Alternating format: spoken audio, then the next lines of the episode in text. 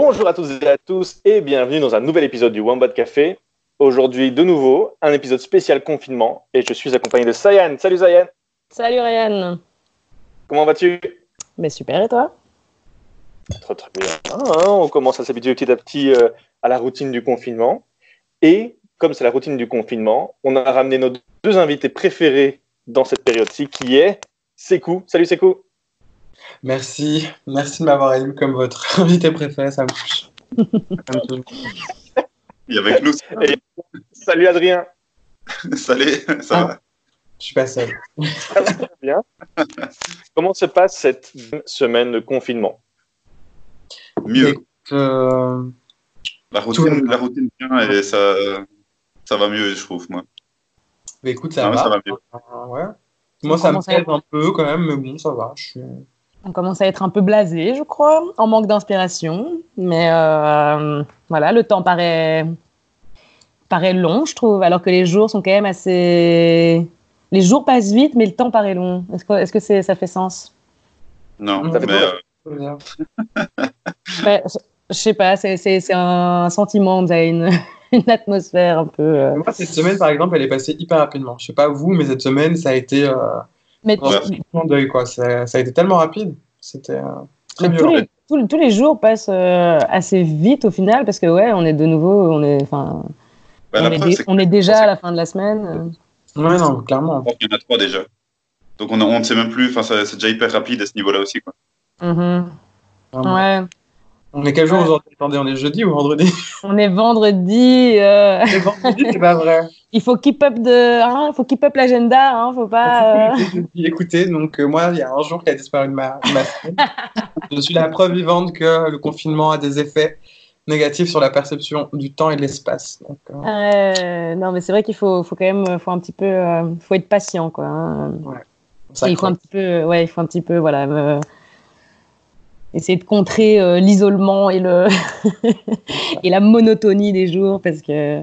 Mais comme on disait, c'est la semaine prochaine où euh, notre euh, self-control va être mis à rude épreuve parce qu'il va faire beau, il me semble. Ah, Avec ouais, ouais, j'ai hâte. La météo avec Sayan, justement, maintenant.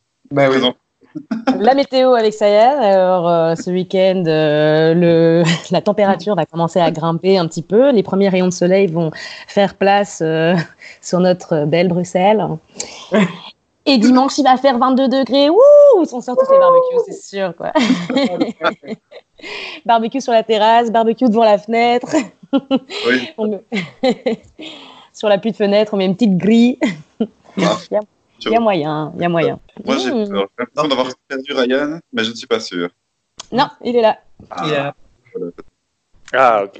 J'ai eu peur. je faire un one quoi, café. euh. Quoi, quoi Ce serait dommage de faire un one bat café sans lui. Quoi. Bon, on serait perdu en fait. Je sais pas. Ouais. On devrait, on devrait arrêter directement. Enfin, je veux dire, même moi, je pourrais pas le, je pourrais Ah, pas le gérer. je pourrais pas l'animer toute seule.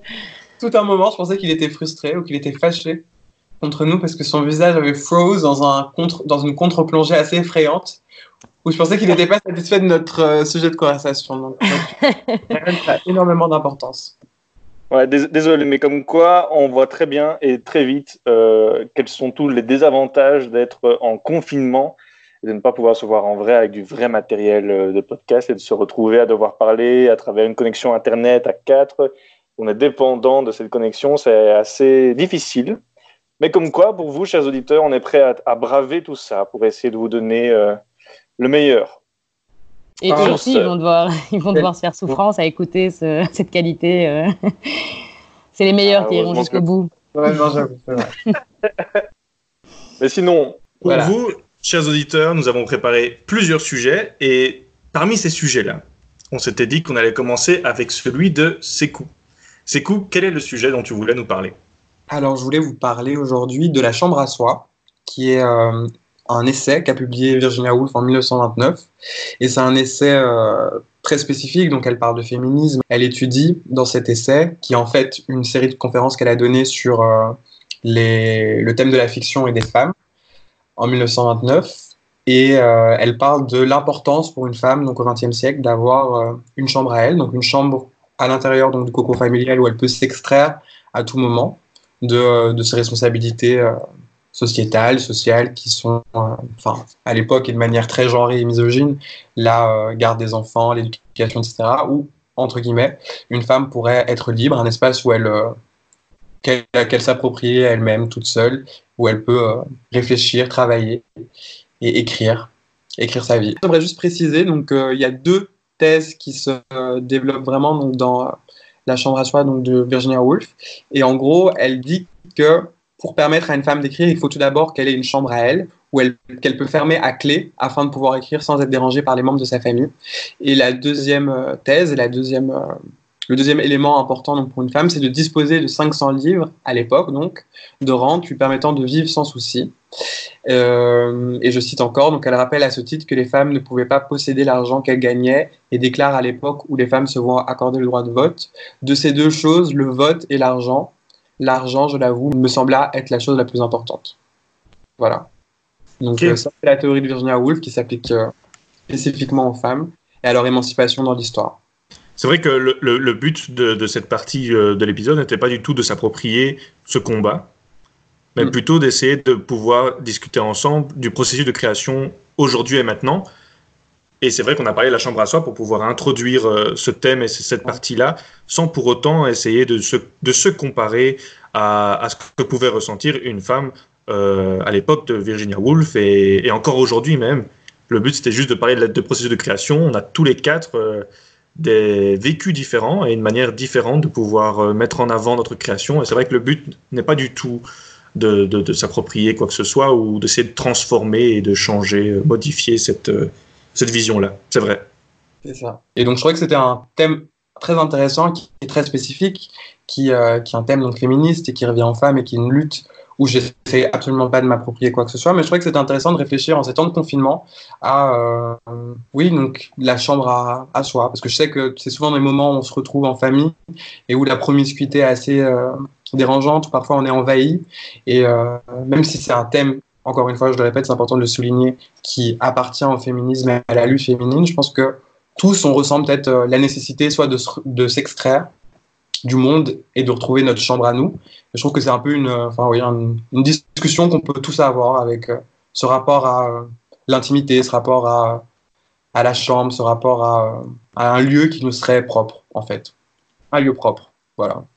Si j'ai bien compris, la chambre à soi, ce n'était pas juste euh, le lieu en lui-même, mais c'était aussi tout le contexte puisque dans le, dans le livre, elle parle des difficultés de voyager, des difficultés de pouvoir être dans un restaurant et pouvoir euh, s'approprier et avoir de l'inspiration et de pouvoir écrire, par exemple.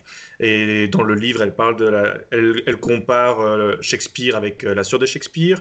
Et donc il y, y, y, y, a tout ce côté-là aussi qui est euh, intéressant, qui n'est pas juste un, un, lieu, mais aussi toute une, tout un contexte.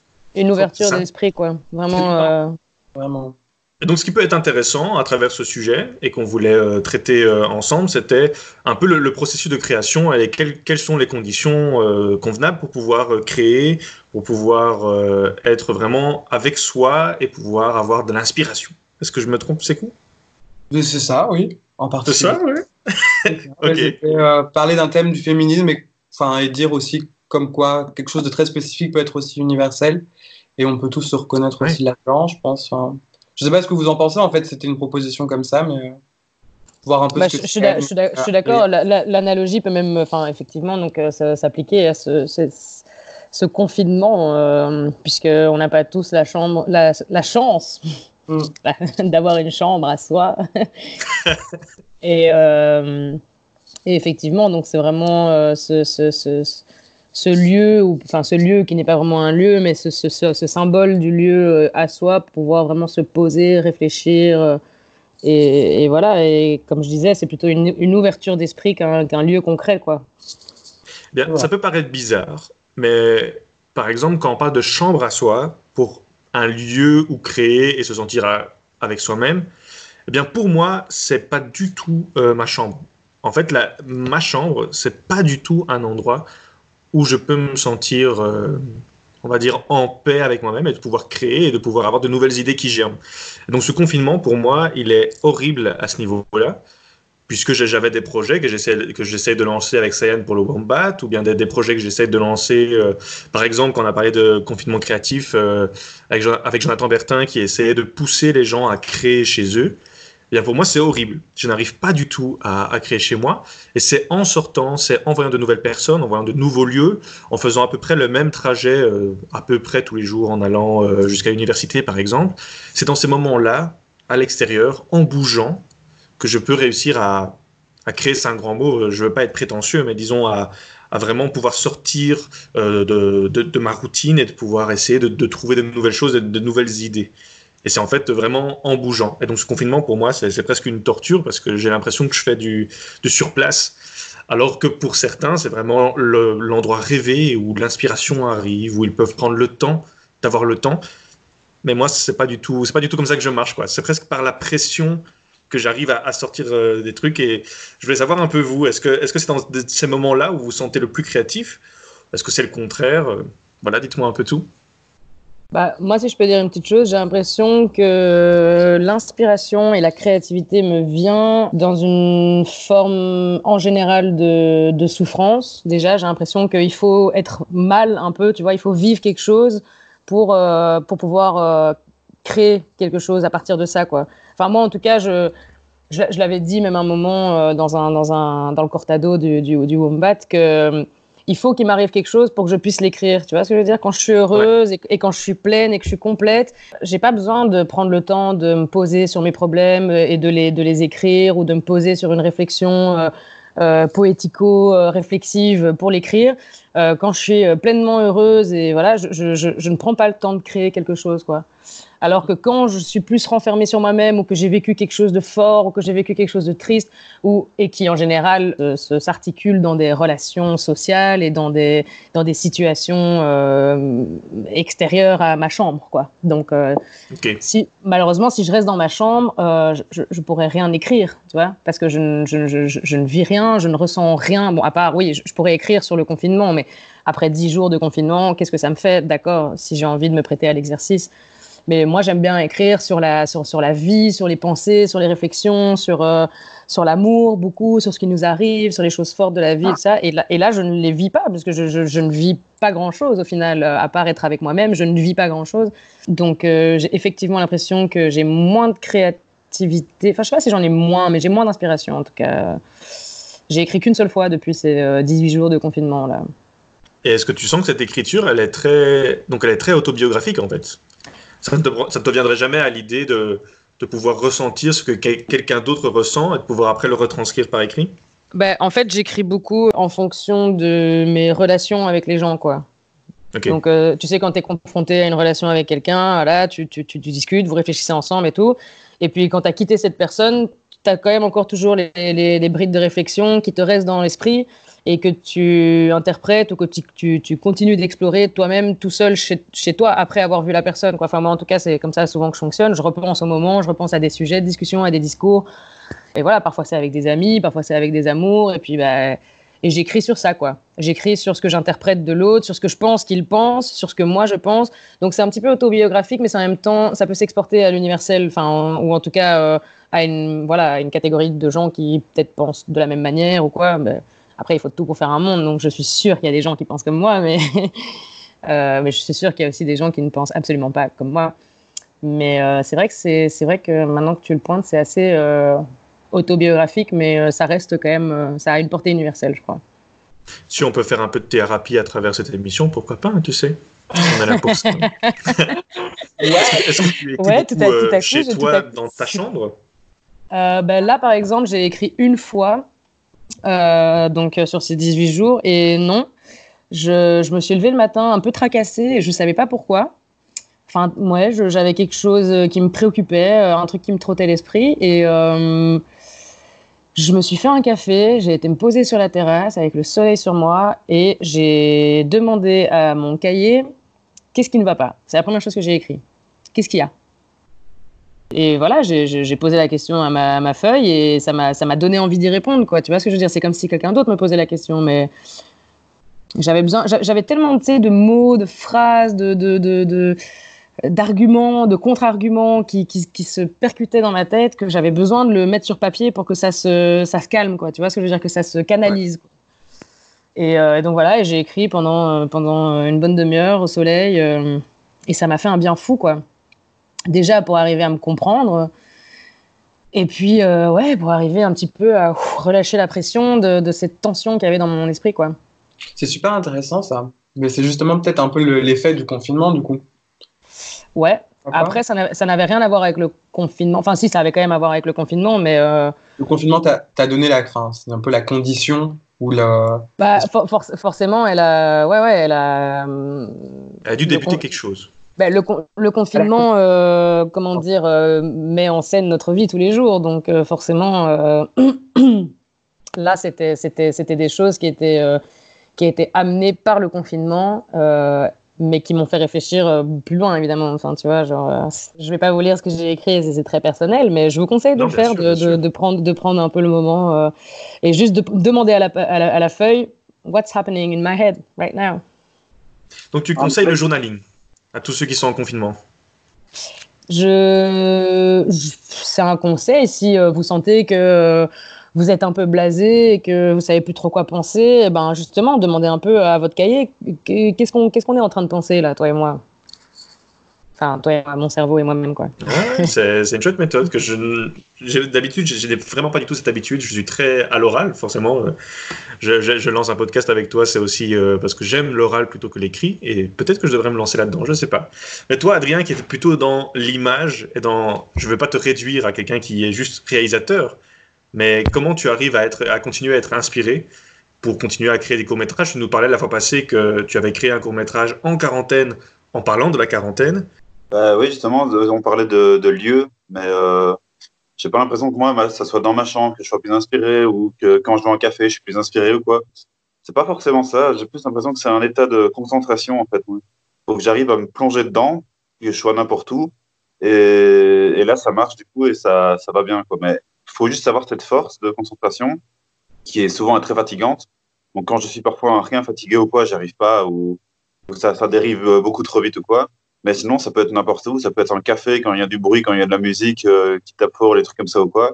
Si j'arrive à me plonger dans cette idée de scénario et de, de ou n'importe quelle idée, que ce soit scénario ou d'autres choses euh, créatives ou pas ou quoi, tant que j'arrive à me concentrer et à m'imaginer le truc, j'arrive à, à obstruer tout le reste euh, de l'univers qui est autour de moi, on va dire, et j'arrive à me renfermer un peu juste sur mes pensées et voilà.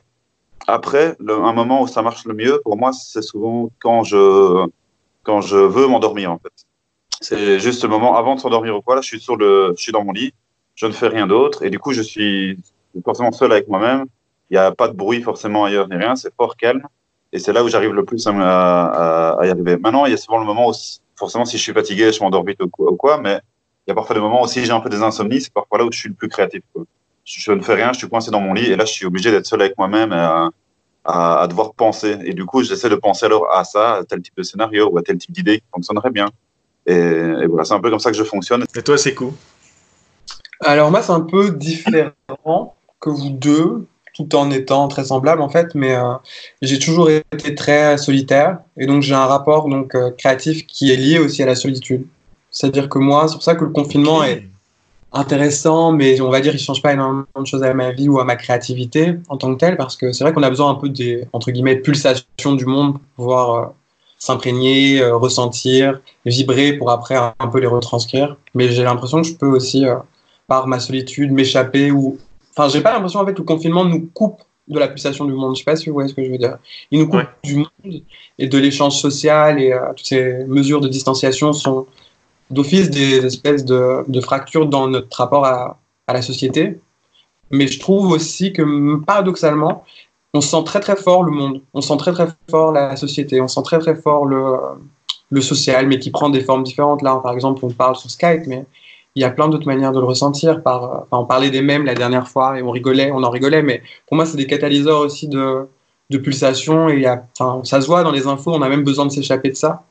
Et, euh, donc, on peut encore rester dans le monde, même en étant très seul, en fait. Et c'est justement ce que les réseaux sociaux et la société nous permettent, que 2020 et le monde le contemporain nous permettent de faire. Et donc, moi, je me sens pas coupé du monde. Et comme je disais, j'ai un rapport à la créativité qui est assez solitaire. Donc, euh, pour écrire, pour penser, pour, euh, pour vivre des choses par la fiction, par exemple, je, je le fais de manière assez spontanée, assez solitaire. Pour le répéter, encore une fois. mais, euh, mais après, je voudrais, rebondir, sur ce qu'a dit Sayane. Je trouve que c'est très vrai. C'est que euh, l'écriture, c'était une disposition d'esprit, qu'il fallait être en souffrance pour écrire. Je trouve que c'est très vrai. Parce que, euh, après, il n'y a pas aussi une idée de romantiser ce qu'on vit, etc. Mais il y a aussi cette idée d'état d'esprit. Je pense que on est très, enfin, quand on est très solitaire, on est confronté à nos émotions, et quand on est confronté à nos émotions, on n'est pas forcément en état de souffrance, mais en état de, de ressentiment, quoi, ou de.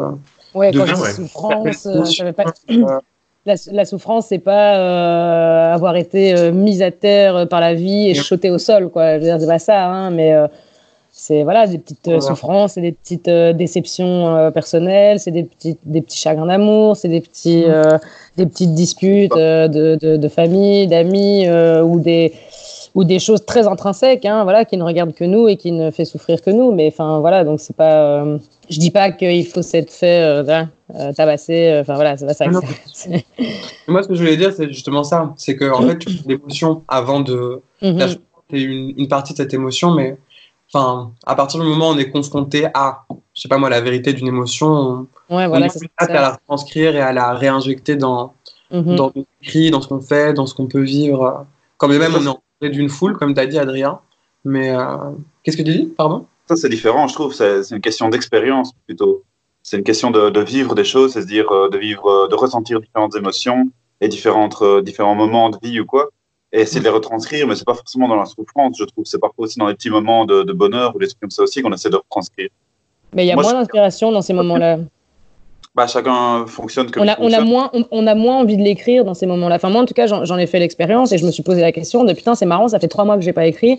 Trois mois, pourquoi? Qu'est-ce que j'ai fait ces trois derniers mois? Et en fait, euh, voilà, je venais de rencontrer une fille, ou enfin, tu vois, je sais pas, tu vois, genre, euh, je- j'étais j'étais pleinement heureuse et, et, et dans le bonheur, euh, et je me sentais pleine et complète, comme j'ai dit, et je, je, tout à coup, je me suis rendu compte, euh, trois mois plus tard, que j'avais pas pris le temps de l'écrire, quoi j'en avais pas envie, tu vois ce que je veux dire? J'avais que envie, d'é- enfin c'est comme Sekou dit, c'est une disposition d'esprit où on se confronte à nos émotions, à nos sentiments et tout ça. Et quand on est, c'est comme quand on est en pleine santé, on se dit pas ouh je suis en pleine santé. C'est quand t'es malade que tu te dis putain j'aimerais bien être en bonne santé, tu vois?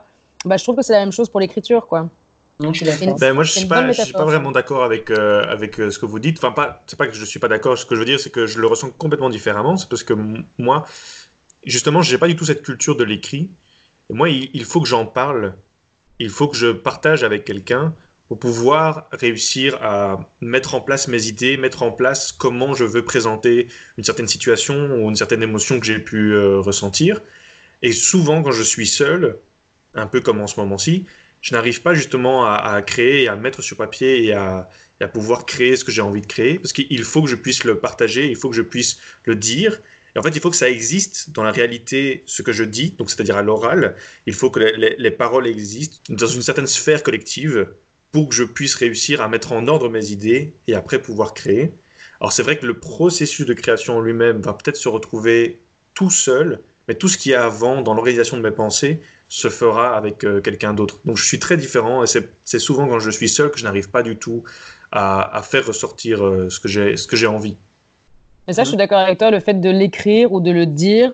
Ça fait exister la chose, ça fait exister l'idée, et, euh, et ça, je suis tout à fait d'accord, et je l'ai toujours pensé vraiment euh, quand justement quand, quand on sait pas trop quoi penser ou enfin quand on réfléchit trop et que on l'a jamais dit tout haut ou qu'on l'a jamais écrit ben, c'est un peu comme si on n'avait jamais fait exister cette vérité ou enfin et, et je trouve que c'est pour ça que c'est important que ce soit de l'écrire ou de le dire Ça devient presque concret en fait.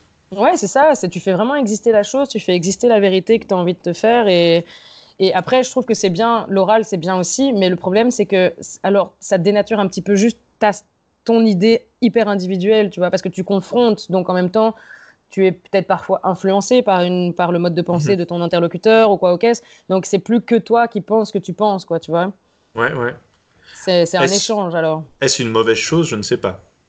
Bah, Parce que parfois se retrouver seul avec sa création, sans pouvoir réussir à garder le meilleur et de pouvoir le partager avec le meilleur de l'autre pers- des autres personnes que tu as en face de toi, ça peut permettre de créer quelque chose d'encore plus flamboyant, disons. Après, je ne sais pas. il y a- je sais qu'il y a certains scénaristes, par exemple dans, dans votre cas, parce que je, je parle de scénaristes ou de- d'auteurs, euh, qui, qui ont besoin parfois de le partager avec quelqu'un d'autre pour, euh, Après, moi, je pense, j'ai un avis assez tranché là-dessus. Enfin, Ok. C'est un peu de dire ça. Mais moi, je pense que malgré tout, même si on arrive à rentrer en résonance avec le monde à travers euh, Un clin écrit ou euh, un texte ou quelque chose, même un partage, ne serait-ce même que, que des images qui, euh, qui ne serait-ce qu'une, enfin, qui sont une forme d'écriture. hein. On écrit avec des images, on peut écrire avec des mots. On écrit tout le temps en fait. On écrit, enfin, que ce soit euh, verbalisé ou que ce soit imagé ou que ce soit euh, enfin phrasé. Bref, moi je pense qu'il y a un peu une tragédie au créateur. C'est qu'il n'est, euh, il, il parle et il peut rentrer en résonance avec le monde, mais malgré tout, il y aura malgré, il y aura malgré tout pardon, un échec. Il ne pourra pas entièrement rentrer en dialogue avec le monde. Ou bien le monde ne pourra pas entièrement enfin, restituer sa parole première ou sa parole originelle. J'ai l'impression qu'il y a Mhm. quelque chose, euh, de l'ordre de ça. Récemment, je, je me suis penché sur le mythe de Babel. Vous savez, la tour qu'ont construit les hommes. euh. En gros, l'histoire de Babel, c'est les hommes qui ont décidé de construire une tour et avant, donc tout le monde se parlait et avait la même langue. Mais euh, ils voulaient donc concurrencer les dieux en montant le plus haut, de manière euh, verticale.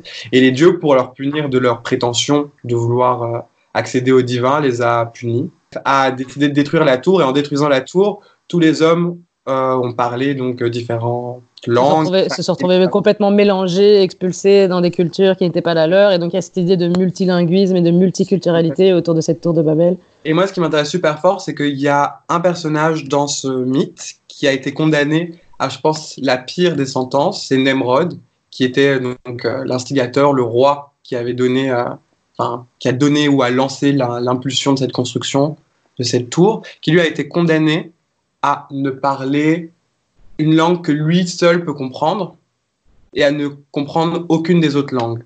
Je me trouve dans une solitude totale, dans une solitude originelle qui, moi, me fait un peu penser, enfin je sais pas, quand j'ai entendu parler de la tragédie de Nemrod et de, son, euh, de cette malédiction en fait, de ne jamais pouvoir entièrement rentrer en dialogue avec le monde, j'ai pensé à la condition du créateur, parce que j'ai l'impression que c'est un petit peu ça.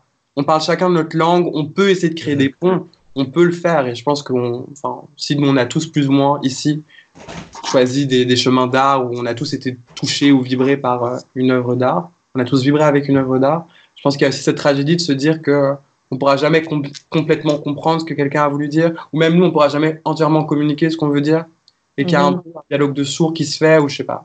Une sorte Ouais, de malédiction de- les- du créateur incompris, quoi. C'est ça. J'ai l'impression qu'il y a un truc un peu de, de ça. Il y a une tragédie, il y a, un- il y a quelque chose qui sera jamais vraiment restitué. On peut essayer. Je comprends ce que tu veux dire là par contre. Mais... Ah, Bah, après, après, après, est-ce que c'est quelque chose de, grave ou pas, quoi? Peut-être que la personne qui sera, voilà, qui tout à coup sera confrontée à notre, euh, notre création, notre art ou quoi, il va peut-être pas comprendre exactement notre langage, il va peut-être pas comprendre euh, chaque mot, chaque terme, chaque euh, idée. Mhm. Mais justement, l'idée de, le but aussi de l'art, c'est que la personne qui est en contact avec puisse se faire sa propre histoire, tu vois, sa Ouais. propre interprétation de ce que tu as créé toi. Et c'est ça aussi que le, cré- le créateur doit se dire, c'est qu'il ne crée pas pour les autres, enfin, tu vois ce que je veux dire? Enfin, il crée pour lui et les autres regardent pour eux, mais enfin, tu vois ce que je veux dire? Ou écoutent, Donc, ou, il doit réussir à faire le deuil de ne pas pouvoir être compris par tout le monde et que Ouais. d'autres personnes arriveront à faire une définition de sa création que lui n'aimera peut-être pas. Oui, Mais c'est un oui. peu horrible, non? Le créateur doit pouvoir accepter que son message euh, n'a pas été euh, reçu, euh, n'a pas été. Il doit accepter que la, compréhension, la compréhension se fait différemment euh, d'une personne à l'autre, quoi. Je pense, quoi, parce que sinon, alors oui, il sera torturé toute sa vie, il va se sentir incompris, il va finir dans le, malheur et la solitude, et alors c'est pas une bonne chose non plus. Enfin, Mais c'est une forme de violence. Moi, tout ce que je voulais dire, c'est qu'il y avait une forme de violence à, quand on communique quelque chose ou quand on enfante quelque chose, parce qu'en fait, le rapport de création, c'est un peu un rapport de parenté assez, assez norme, enfin, assez, assez banal. Tu, tu as un enfant et tu te projettes en lui, c'est un peu, entre guillemets, la continuité, euh, enfin, mhm. De tes pensées, de ton, de ton fruit, de ton expérience, quoi. Peut-être qu'il y a certains parents qui sont euh, qui se voient dans leurs enfants, enfin je sais pas tout ce mythe là, et euh, à partir d'un moment ton enfant prend une vie individuelle. Enfin je pense qu'on se on sépare, les œuvres d'art ont leur propre vie et elles sont pas Mhm. liées à la vie de leur auteur. mais, Ouais. euh, elles sont indissociables, mais malgré tout elles peuvent toucher, impacter les gens différemment et c'est c'est ça. Enfin c'est un peu tragique tout en étant bénéfique quoi. ouais. Tragique pour le créateur, mais bénéfique pour la création. On est Ah, passé bravo. du mythe de Babel, la création, la solitude. C'était une grande digression, mais très bien. C'était un Pour super thème, pour la c'est cool, bravo. Pour la solitude, c'est euh, c'est cool, t'as envie d'écouter euh, une musique euh, un peu euh, euh, slamée, poétisée. euh, je sais pas si vous connaissez euh, Scylla. Ça me dit quelque chose. Ça me dit un truc de ouf. Ben, c'est un gars euh, qui euh, fait de la musique, euh, enfin qui fait des, des textes assez chouettes et son son pian, enfin son, son c'est le gars qui fait de la musique pour lui, c'est un pianiste qui fait de- des musiques, des mélodies absolument magnifiques.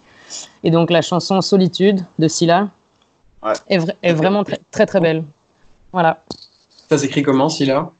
Euh, S C Y 2 L A. ben, J'ai noté ça, je, j'ai regardé. Voilà, je te la conseille et je vous la conseille à tous, évidemment. euh, si vous voulez un petit moment, euh, tu sais, c'est le genre de musique un peu réflexive, quoi. Tu vois. On la mettra en barre d'infos pour que vous puissiez euh, l'écouter. Sur ce, Sayan, de quoi tu voulais nous parler? Alors, ben, moi, je voulais euh, tout d'abord euh, vous dire que ça y est, j'ai commencé à regarder les séries de Netflix. Voilà, je, bravo me suis, euh, je me suis résolue, euh, oui, oui, voilà, à me plonger un peu dedans. Et voilà, j'étais agréablement surprise parce que la première série sur laquelle j'ai cliqué, parce qu'en général, je trouve qu'on perd déjà beaucoup de temps à trouver The One, quoi, la bonne série qui va être incroyable. Et au final, on perd une demi-heure, on clique sur une série qui est à chier et qui nous emmerde et on se dit qu'on n'a plus du tout envie de retourner sur Netflix. Mais donc du coup là j'ai cliqué sur euh, une série, euh, voilà, et euh, je me suis pas posé de questions et euh, c'était la série Unorthodox, enfin la mini-série plutôt. Donc Unorthodox qui euh, qui est quand même une mini-série assez euh, étonnante parce que c'est euh, donc une histoire sur les juifs hassidiques de, de Brooklyn, donc à New York. Donc hassidique, c'est voilà, la forme de pensée religieuse de, et enfin une caractéristique religieuse et sociale des juifs modernes qui, qui sont qui est née en Europe de l'Est. Et euh, donc là, on est sur euh, une histoire vraie d'une jeune femme qui euh, qui a décidé de rompre en fait avec sa communauté euh, ultra orthodoxe parce que donc la, vraiment la communauté euh, hassidique, c'est vraiment euh, elle, elle insiste très fort sur la communion.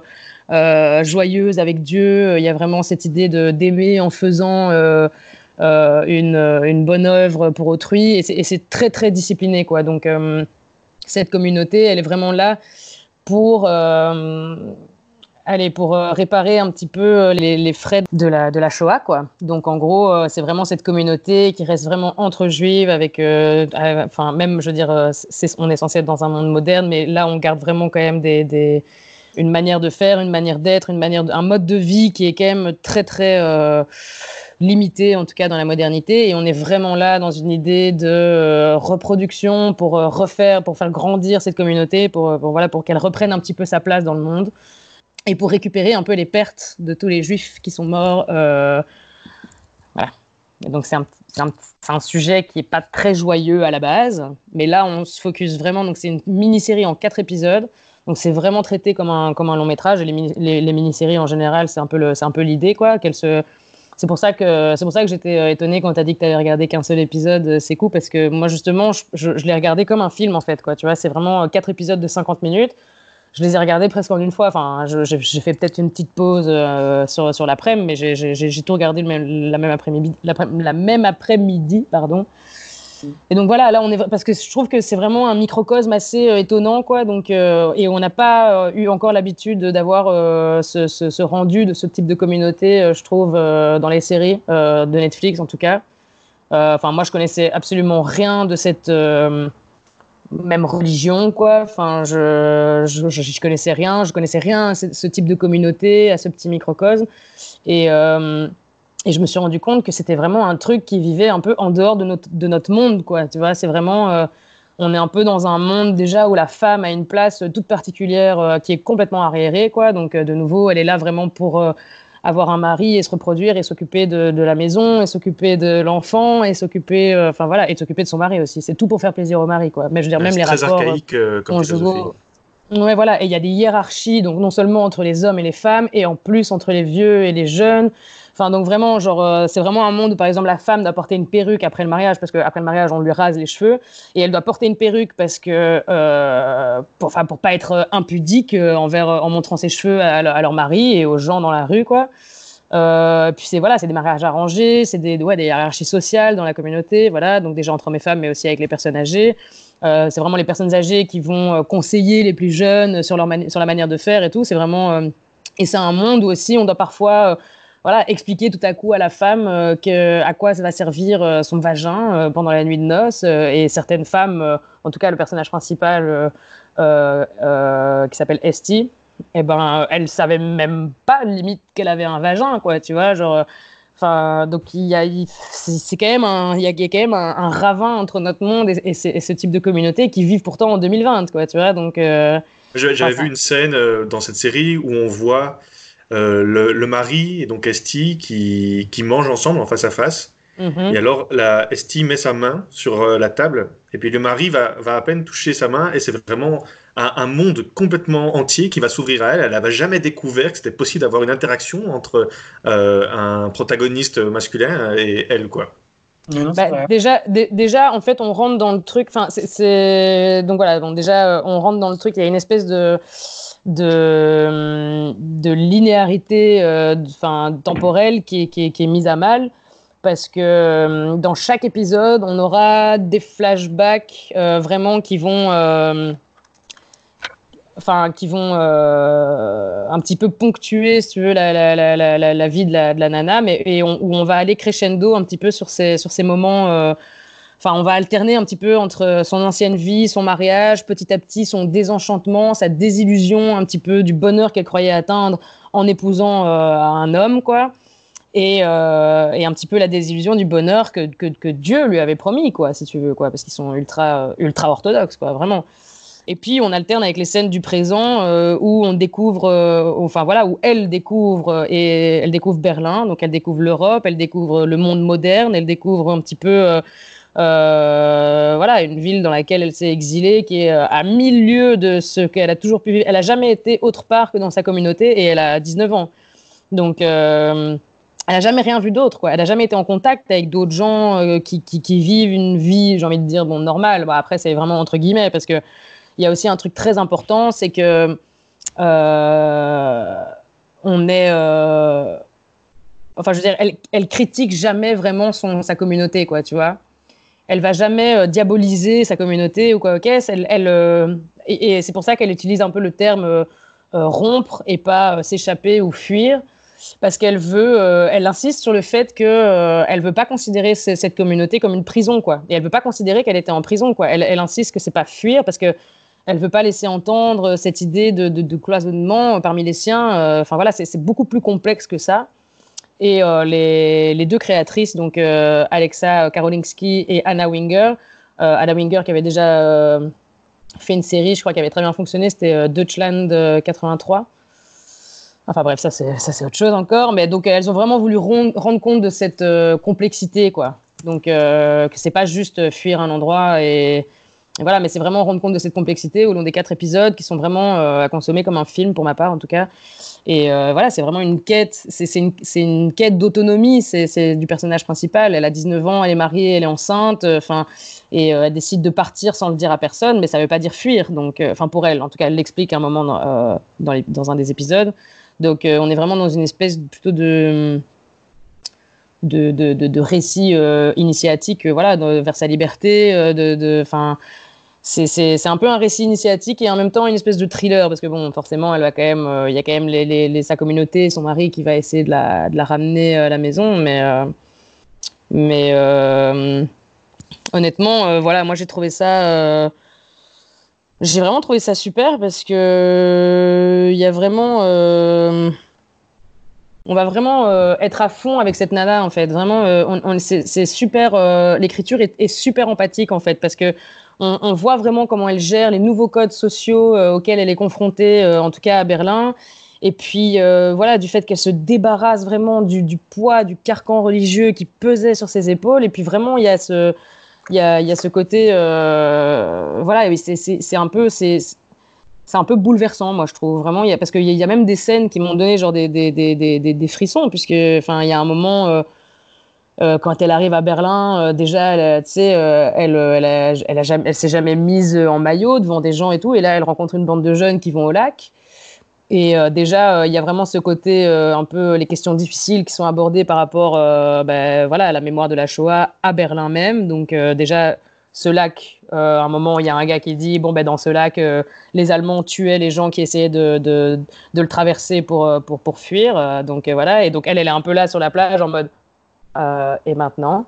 Et puis il dit, et maintenant Tu peux nager aussi loin que tu veux tu es libre, tu vois, genre. Euh, donc tout le monde va mhm. nager et elle, elle reste un peu en retrait comme ça. Puis on lui dit T'inquiète, vas-y, vas-y.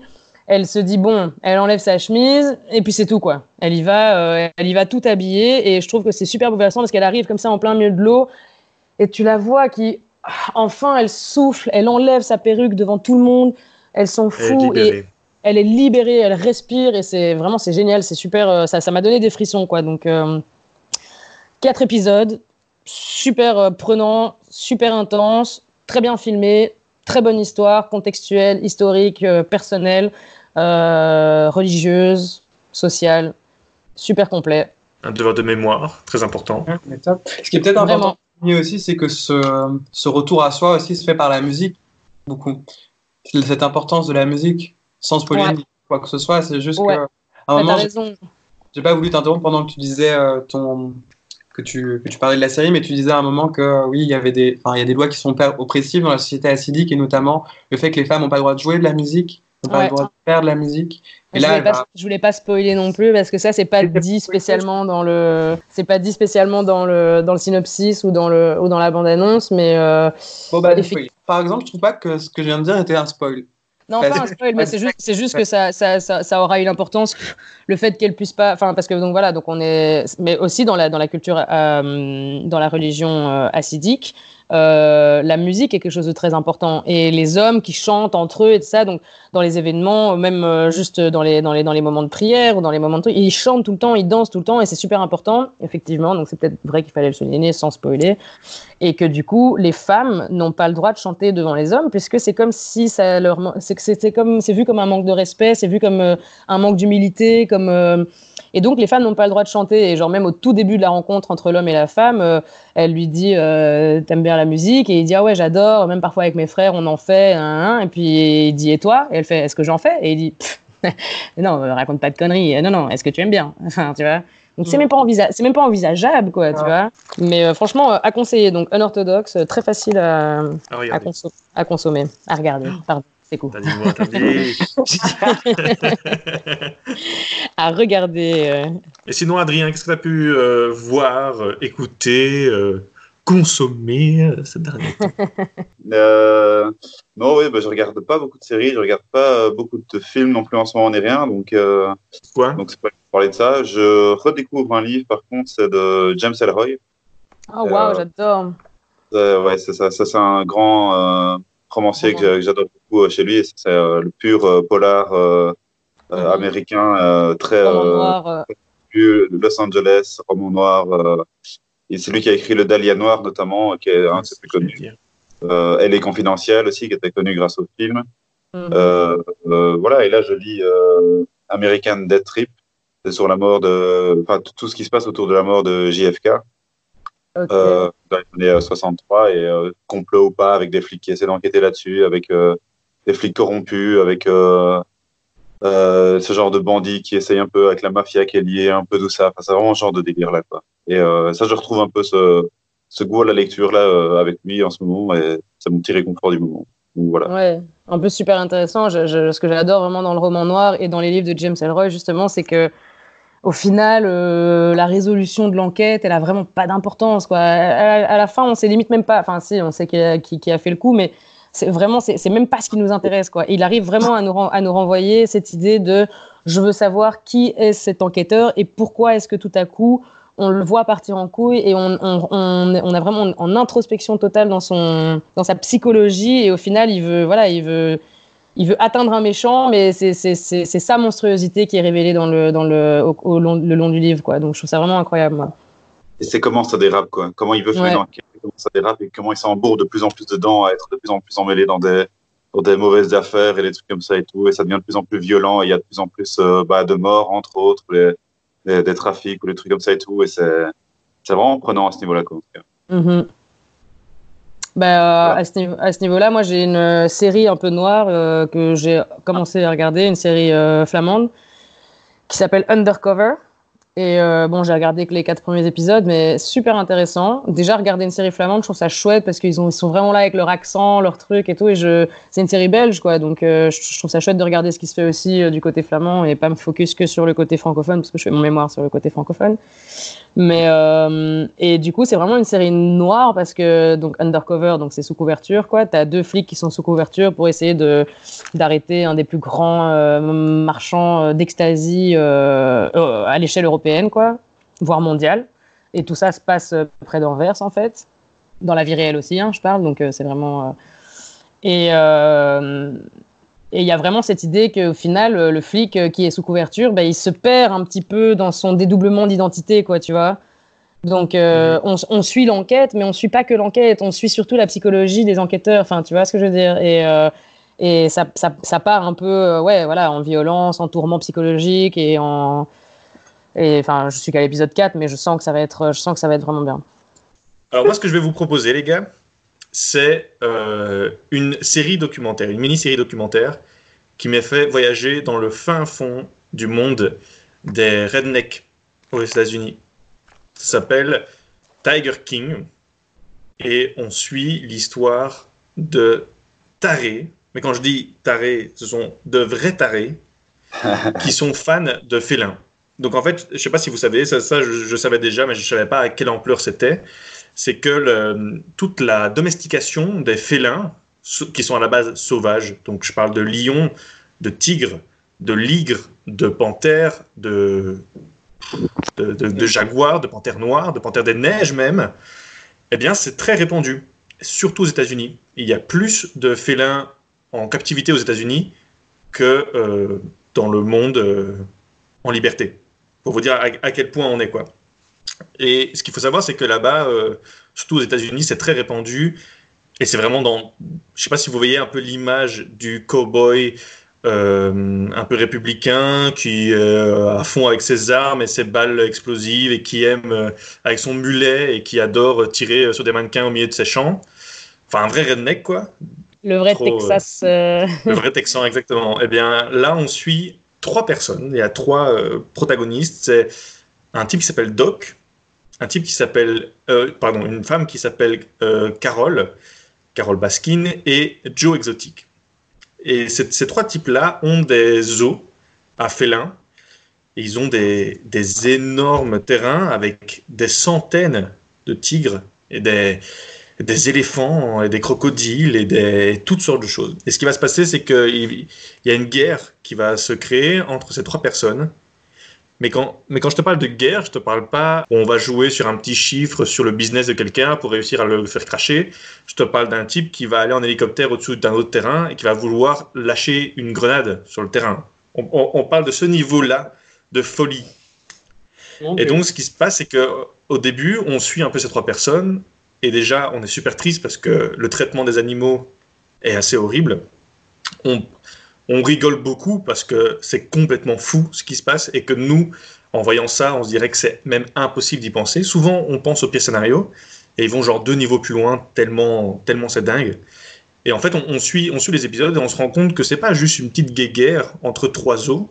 En fait, il y a plein de zoos qui font ça. On se rend compte qu'il y a des sectes, on se rend compte qu'il y a des meurtres, on se rend compte qu'il y a des soucis dans la politique, on se rend compte qu'il y a des malversations. Enfin, on, parle de, c'est impossible à dire tellement que c'est dingue ce qui se passe dans, ces eaux-là.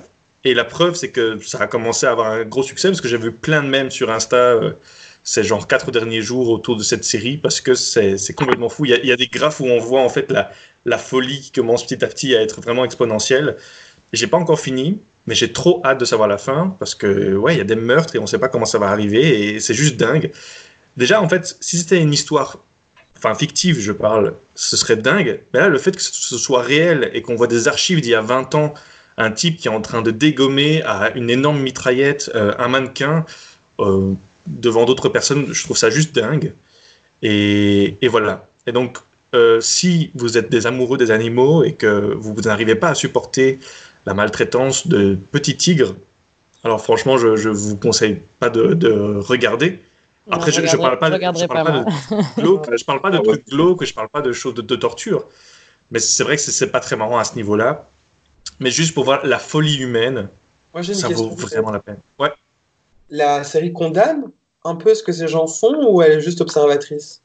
Genre, Elle est observatrice et ce qui je trouve assez dingue, c'est qu'elle prend vraiment un gros point de recul, donc elle reste méga objective sur ce qui se passe. Parfois, tu vois devant toi les équipes qui filment une situation un peu délicate, tu devrais séparer des personnes ou bien intervenir. Ils le font pas. C'est pas leur rôle non plus.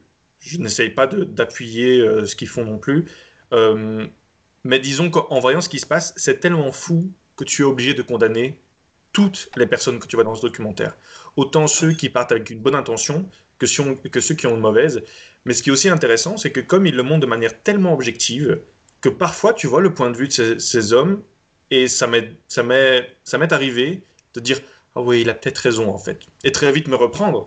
Mais à- c'est arrivé à certains moments où je me dis que c'est pas si dingue. Parce qu'au fond ils aiment les animaux mais ils sont tellement pris dans, un bordel et dans un désordre total dans leurs idées dans leurs convictions dans, dans ce qu'ils veulent faire ça ça devient complètement fou mais je vous conseille de quand même de regarder parce que là on voit vraiment une vraie descente aux enfers euh, et pas et elle est tellement folle que ça devient pire que du narratif.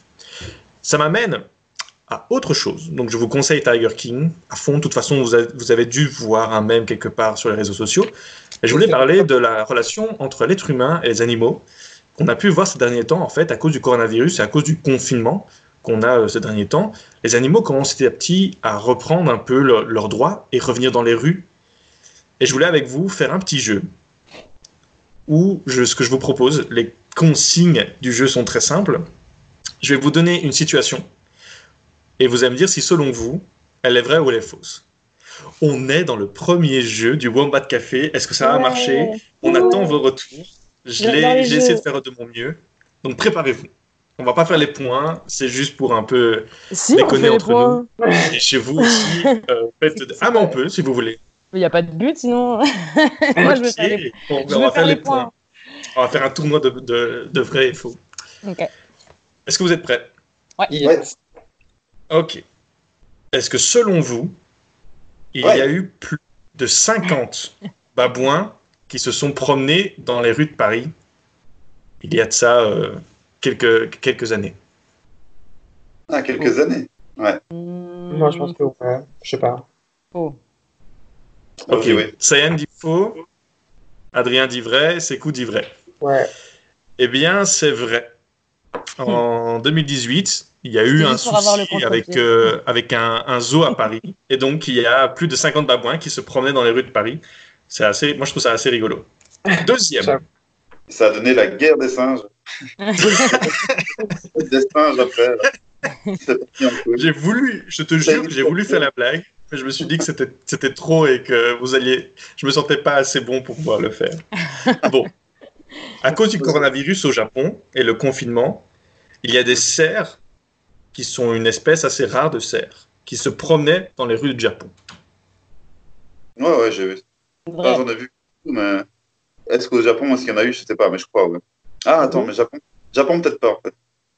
Non. Non. Moi, je vais dire. Parce tu te balades au Japon. Je suis sûr que tu as essayé de nous faire un truc un peu tricky en mode. euh, C'était pas le Japon, c'était la Chine. faire, en fait. non. Donc, c'est quoi tu dis faux, Sayan? Ouais, je dis vrai. Adrien? Eh bien, c'est vrai. C'est des cerfs Ah. Ils se promenaient dans les rues de Japon assoiffés parce qu'ils avaient soif et ils se promenaient dans les rues de Japon. Et c'est assez dingue parce que le Japon, c'est tellement citadin que c'est dingue de voir des animaux qui sont vraiment très sauvages et très rares normalement à pouvoir voir qui se promènent dans les rues de, de Japon. Je, trouve, je trouvais ça assez rigolo. Et les rues de Japon, les rues de Japon, où ça Ouais. Japon, c'est pas une ville, hein, Kiki? Excuse- Excusez-moi. Excusez-moi. Je n'ai plus la ville sous les yeux. Ah, Il va falloir. Alors, alors on dit du Japon. Excusez-moi, une ville du Japon. Eh, mais je me fais reprendre, corriger Euh, Bon, ça, ça fait deux pour Adrien, un pour Sekou, un pour Sae. Le dessin animé Madagascar est en fait euh, inspiré d'une histoire vraie où un hippopotame, un zèbre et une girafe se promenaient dans les rues de New York. Vrai. Moi, je pense que c'est vrai, ouais. Eh bien, c'est faux, je l'ai inventé. Putain, je suis sûre que c'est vrai. oui. Il n'y avait pas un truc comme ça avec des pingouins, moi, ou quoi, ou des manchots qui, qui, qui avaient voulu s'échapper d'un zoo ou un truc comme ça, non? En, en faisant les espions.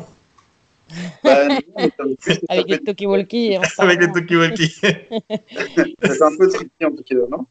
Ça Ça dérange me dit rien. À vérifier. À vérifier. Voilà, Je vais vérifier ça. Est inspiré d'une histoire vraie. Mowgli? Pas ça? Donc, euh, un, un- un petit garçon qui euh, se promenait euh, avec, euh, dans la jungle, quoi. C'est une petite fille, je crois. Damn, vous saviez. Eh bien oui.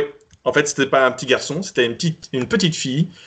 On dit qu'elle a vécu euh, dans la jungle, mais c'est pas tout à fait ça. En fait, ce qui s'est passé, c'est qu'elle aurait été abandonnée dans, dans la jungle en Inde, dans la forêt euh, jungle. Et en fait, elle, elle a vécu pendant quelques jours avec des singes. Et la police l'a retrouvée, et c'était une petite fille, mais donc elle n'a pas vraiment été éduquée depuis son enfance par des singes. Elle a été abandonnée dans la forêt et après quelques jours, ben, elle a quand même dû survivre avec des singes. Elle a pu être récupérée. Donc je trouve ça à la fois beau et à la fois horrible d'abandonner un, un enfant euh, dans la forêt. Mais j'ai- vous m'avez tous, dit- tous les trois dit vrai, donc euh, vous Oui, avez tous les trois euh, raison. Ça fait Deux, 3, trois. 2, 2. Ouais. Il reste encore quatre propositions. Alors, avec le confinement à Venise, la pollution, c'est énormément. euh, enfin, il y a eu un déclin de la, po- la pollution un peu partout dans le monde, mais je veux dire, à, Venise, ça a été assez impressionnant, puisqu'en fait, euh, la pollution a tellement été euh, réduite, il n'y avait plus de gondoles qui passaient dans, les, canaux de Venise, et, donc la pollution s'est arrêtée, et donc on a pu enfin voir des poissons, alors qu'on n'avait plus vu depuis très longtemps dans les passages où il y avait normalement les gondoles à Venise. Vrai. C'est vrai, c'est vrai. J'ai vu des vidéos. Et je peux même dire pourquoi, c'est parce qu'il remue pas la vase au fond de l'eau, en fait. C'est ça. Ok, mais bon, vous avez raison. Merde, euh, j'essaye un peu de vous mettre sur la mauvaise voie, mais j'y arrive pas. Alors, Bon, 5 il y aurait eu 10 lions qui se sont enfuis à un zoo et qui auraient euh, traversé la ville de Durbuy, la plus petite ville euh, au monde.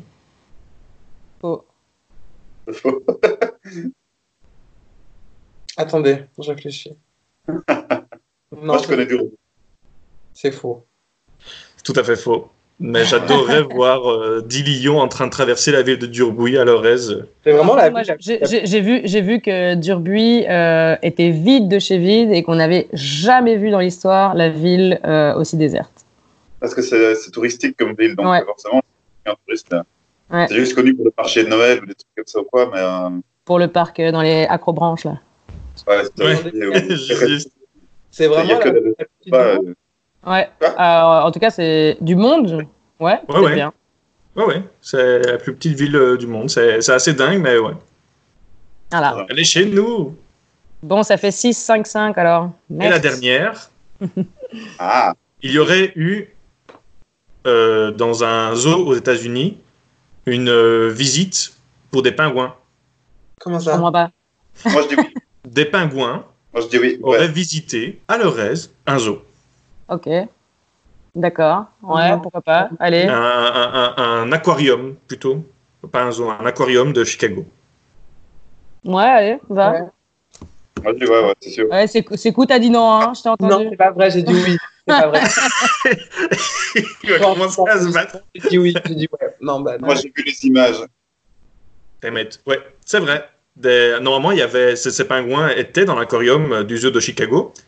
Et comme il n'y a plus personne qui peut aller dans le zoo, eh bien, ils ont, ils ont ouvert. Et la vidéo est trop rigolote. On voit ces petits pingouins en train de se promener dans le zoo et regarder à- de l'autre côté de la vitre ce qui se passe euh, devant eux. Je trouvais ça assez rigolo de voir, ces, enfin, même mignon, ces petits pingouins qui se promènent.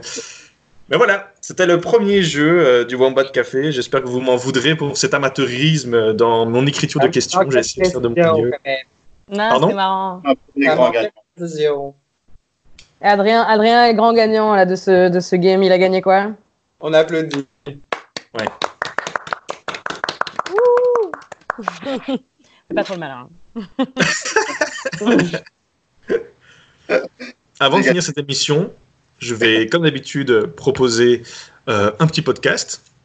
Alors, je m'étais dit, la fois passée, j'ai été vraiment dans ce qui est dans le drôle et dans euh, le divertissement. Et je m'étais dit cette fois-ci que j'allais proposer un podcast narratif, parce qu'on en a très peu proposé. Et je vais proposer 1940, Winston devient Churchill. Donc en fait, c'est un podcast euh, voilà, narratif. On va suivre l'ascension de Winston et les enjeux politiques qu'il y a eu à l'époque en 1940. Euh, voilà, durant euh, la première guerre, pardon, la deuxième guerre mondiale, et puis tout ce qui se passe autour de ça. Ce narratif, c'est très bien, c'est très bien raconté, c'est avec des belles voix, il y a une chouette ambiance autour je m'étais dit pourquoi pas se plonger euh, et voyager dans le temps et l'histoire pour aller découvrir une autre époque. Voilà. Est-ce que vous aviez un petit petite phrase de fin? Comme d'habitude, il faut finir cet épisode sur une petite ah, phrase de fin. Moi, j'en ai une, comme d'hab. Yes. un peu à moitié sérieuse, à moitié euh, vous en faites ce que vous voulez. mais, euh, mais cette fois, c'est la citation d'un, de, de, de quelqu'un que, qui existe euh, et que je dis pas comme ça. mais donc, c'est la citation de André Suarez, qui est un des hum, piliers de la revue littéraire de la Nouvelle Revue Française. Et il a dit un jour, plus on est monté haut, plus on est descendu profond à l'intérieur de soi-même. Et je trouve, ça, je trouve ça très beau. Plus on s'élève et plus on se rencontre au plus profond de nous-mêmes. Ah, ça, ça, retombe sur euh, le processus de création, ça retombe Exactement. sur Exactement. Ah ouais. C'est intéressant. C'est chouette. Voilà. Eh bien, à méditer. Euh, les amis, ça a été un réel plaisir euh, de faire cette émission avec vous, comme d'habitude. Merci Adrien. Bah, merci à vous. Merci Sekou. Juste toi. Merci à vous, merci Ryan. Merci à arrêtez, je rougis en ce moment même. merci Sayan euh, pour euh, ta présence, euh, comme d'habitude. Bah, merci à toi et merci à tout le monde et merci aux auditeurs et, merci à la vie. Dans cette situation si, si, particulière. Et à bientôt. À bientôt. Ciao, ciao. ciao. ciao.